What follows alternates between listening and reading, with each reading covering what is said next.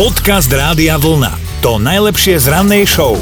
Mali by ste vedieť, že domácich miláčikov v juhotalianskom bari ohrozuje divoká šelma. Policajti tam varovali obyvateľov, zatúlaný pes alebo mačka by sa vám totiž to už nemuseli vrátiť domov, lebo niekomu inému sa zatúlala mačička a vznikol z toho celkom vážny problém. Miestny mafián totiž to venčil svojho čierneho pantera a ten sa rozhodol, že on sa ide venčiť sám. Zdrhol. Prosím?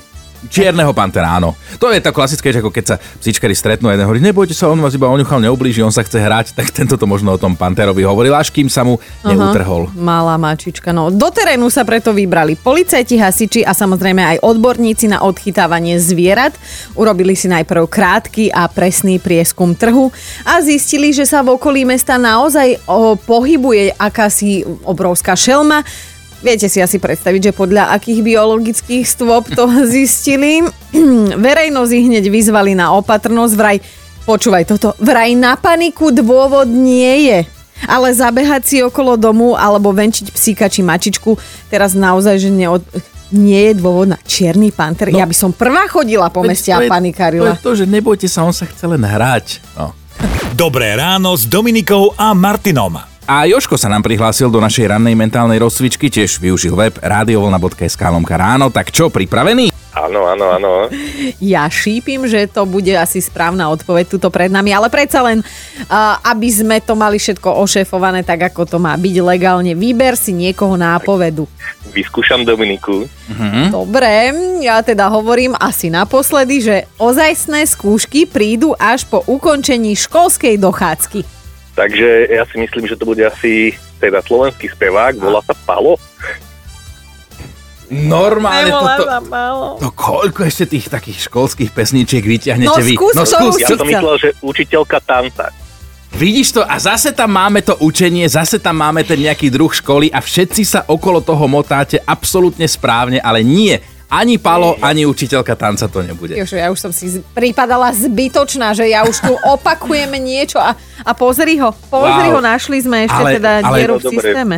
Mňa to fascinuje, že koľko tých pesničiek s No, tou školskou existuje. tématikou sa dokáže vyťahnuť. Aha. No Joško No, nie. Dobre, tak vyskúšam na budúce. Dobre. Ale nemáš smutnú náladu. Nie, nie, nie. To sme radi. Tak sa prihlás, keď ti ešte nejaká školská napadne, dobre? Jasné. Hm, Dobre, tak pekný deň. Ahoj, Ahoj. aj tebe, čau. Čau. Podcast Rádia Vlna. To najlepšie z rannej show. My sme veľmi radi, že sa s nami delíte o svoje životy na 0908 704 704. Aj Miro nám napísal SMS-ku. No, že včera teda išiel na nákup, rodinný veľký nákup a zistil, že majú s manželkou kodovanú reč. Zdalo sa mu totiž nejaké čudné, že od neho jeho pani, manželka, chce štvrť kila šunky a čudne pritom žmúrka ľavým okom, akože, Jasné, jasné. vieš, a, a hovoril si, že ju asi prešiel ten je zvláštny pokus s tým vegetariánstvom a že jej možno spadla myhalnica do oka, že nevie on už. A tak v tom obchode normálne kúpil štvrť kila šunky. Priniesol domov a manželka na neho len tak smutne pozerala, ako taká hladná čivava a až keď išli decká spať, tak si spomenula, a teda jemu spomenula, že ona mala chuť na niečo sladké a nechcela, aby deti vedeli, lebo Aha. deti by tie sladkosti zjedli a tak si myslela, že Mirovi docvakne, ale chlapovi nedocvakne, keď Čo naznačuješ. nepovieš, nevie. Presne, presne tak, normálne hovor, ako to je. No a tak sa dohodli o teraz, že štvrť kila šunky bude kód pre niečo sladké, ideálne pre orieškovú čokoládu. Tak toto my ženy máme. My všetko kódujeme, všetko, čo chceme. Ale keď sa to dohodne, tak dobre, ale keď, keď žmúrkáš a naznačuješ, tak chlap, chlap iba jednu vec pochopí, keď mu naznačuješ. No hej? tak je doma home officeová, všetci sme doma na jednej kope a niekedy skrátka sa potrebujeme s partnerom niečo týmto kódovaným spôsobom porozprávať, či už pred deťmi, alebo neviem, pred svokrou. Áno, vidíš to, presne to nemusia byť len No. deti, ale pred kýmkoľvek nechcete, aby ten iný No. človek rozumel, o čom je reč. Takže nám dajte vedieť, ako to v praxi vyzerá, také tie kódované reči vo vašej domácnosti, po prípade aj prípady, kedy sa to vypomstilo proti vám. Dobré ráno s Dominikou a Martinom. Jana má takúto kódovanú reč s kolegyňou, obe sú tuhé fajčiarky a 8-hodinovú šichtu v práci si skrátka musia rozdeliť na drobné, lebo to by nedali. Šéf už mal niekoľkokrát poznámky, že na zdravotných prestávkach trávia pomerne dosť času.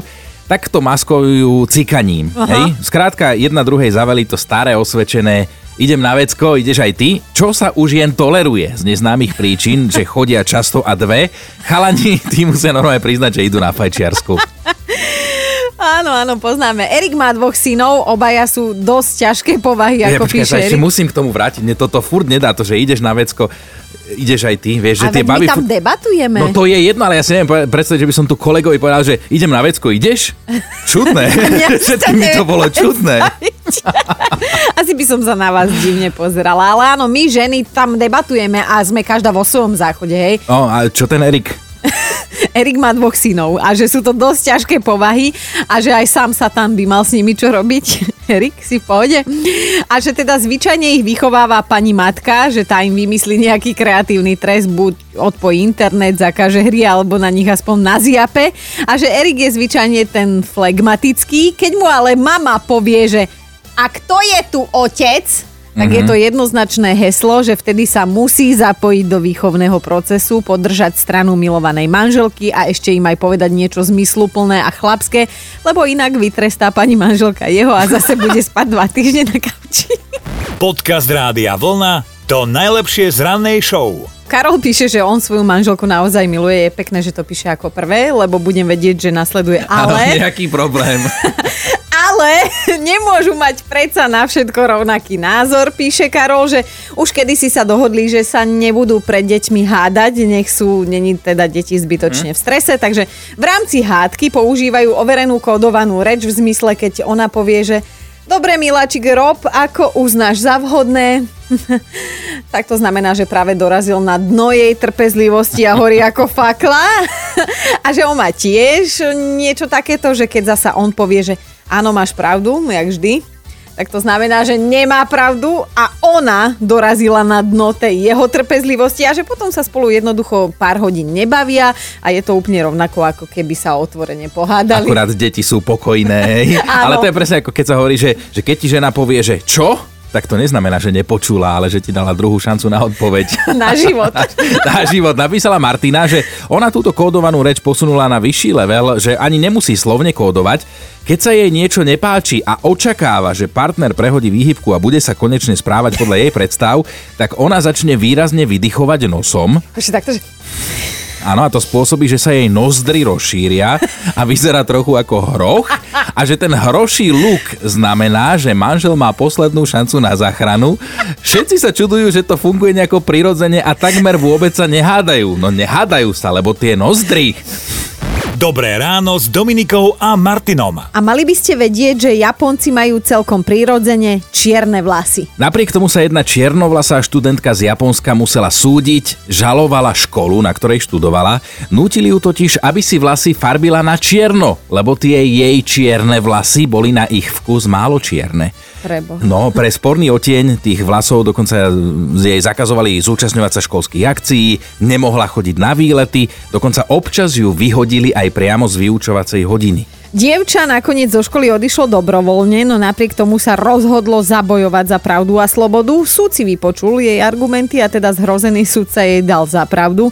Škola jej teraz bude musieť zaplatiť aspoň aké také odškodné v prepočte asi 2500 eur a to teda za psychickú újmu, ktorú jej táto škola spôsobila. No a toto počúvaj, najväčším argumentom bolo, že študentom kontroloval normálne korienky vlasov sám zástupca riaditeľa.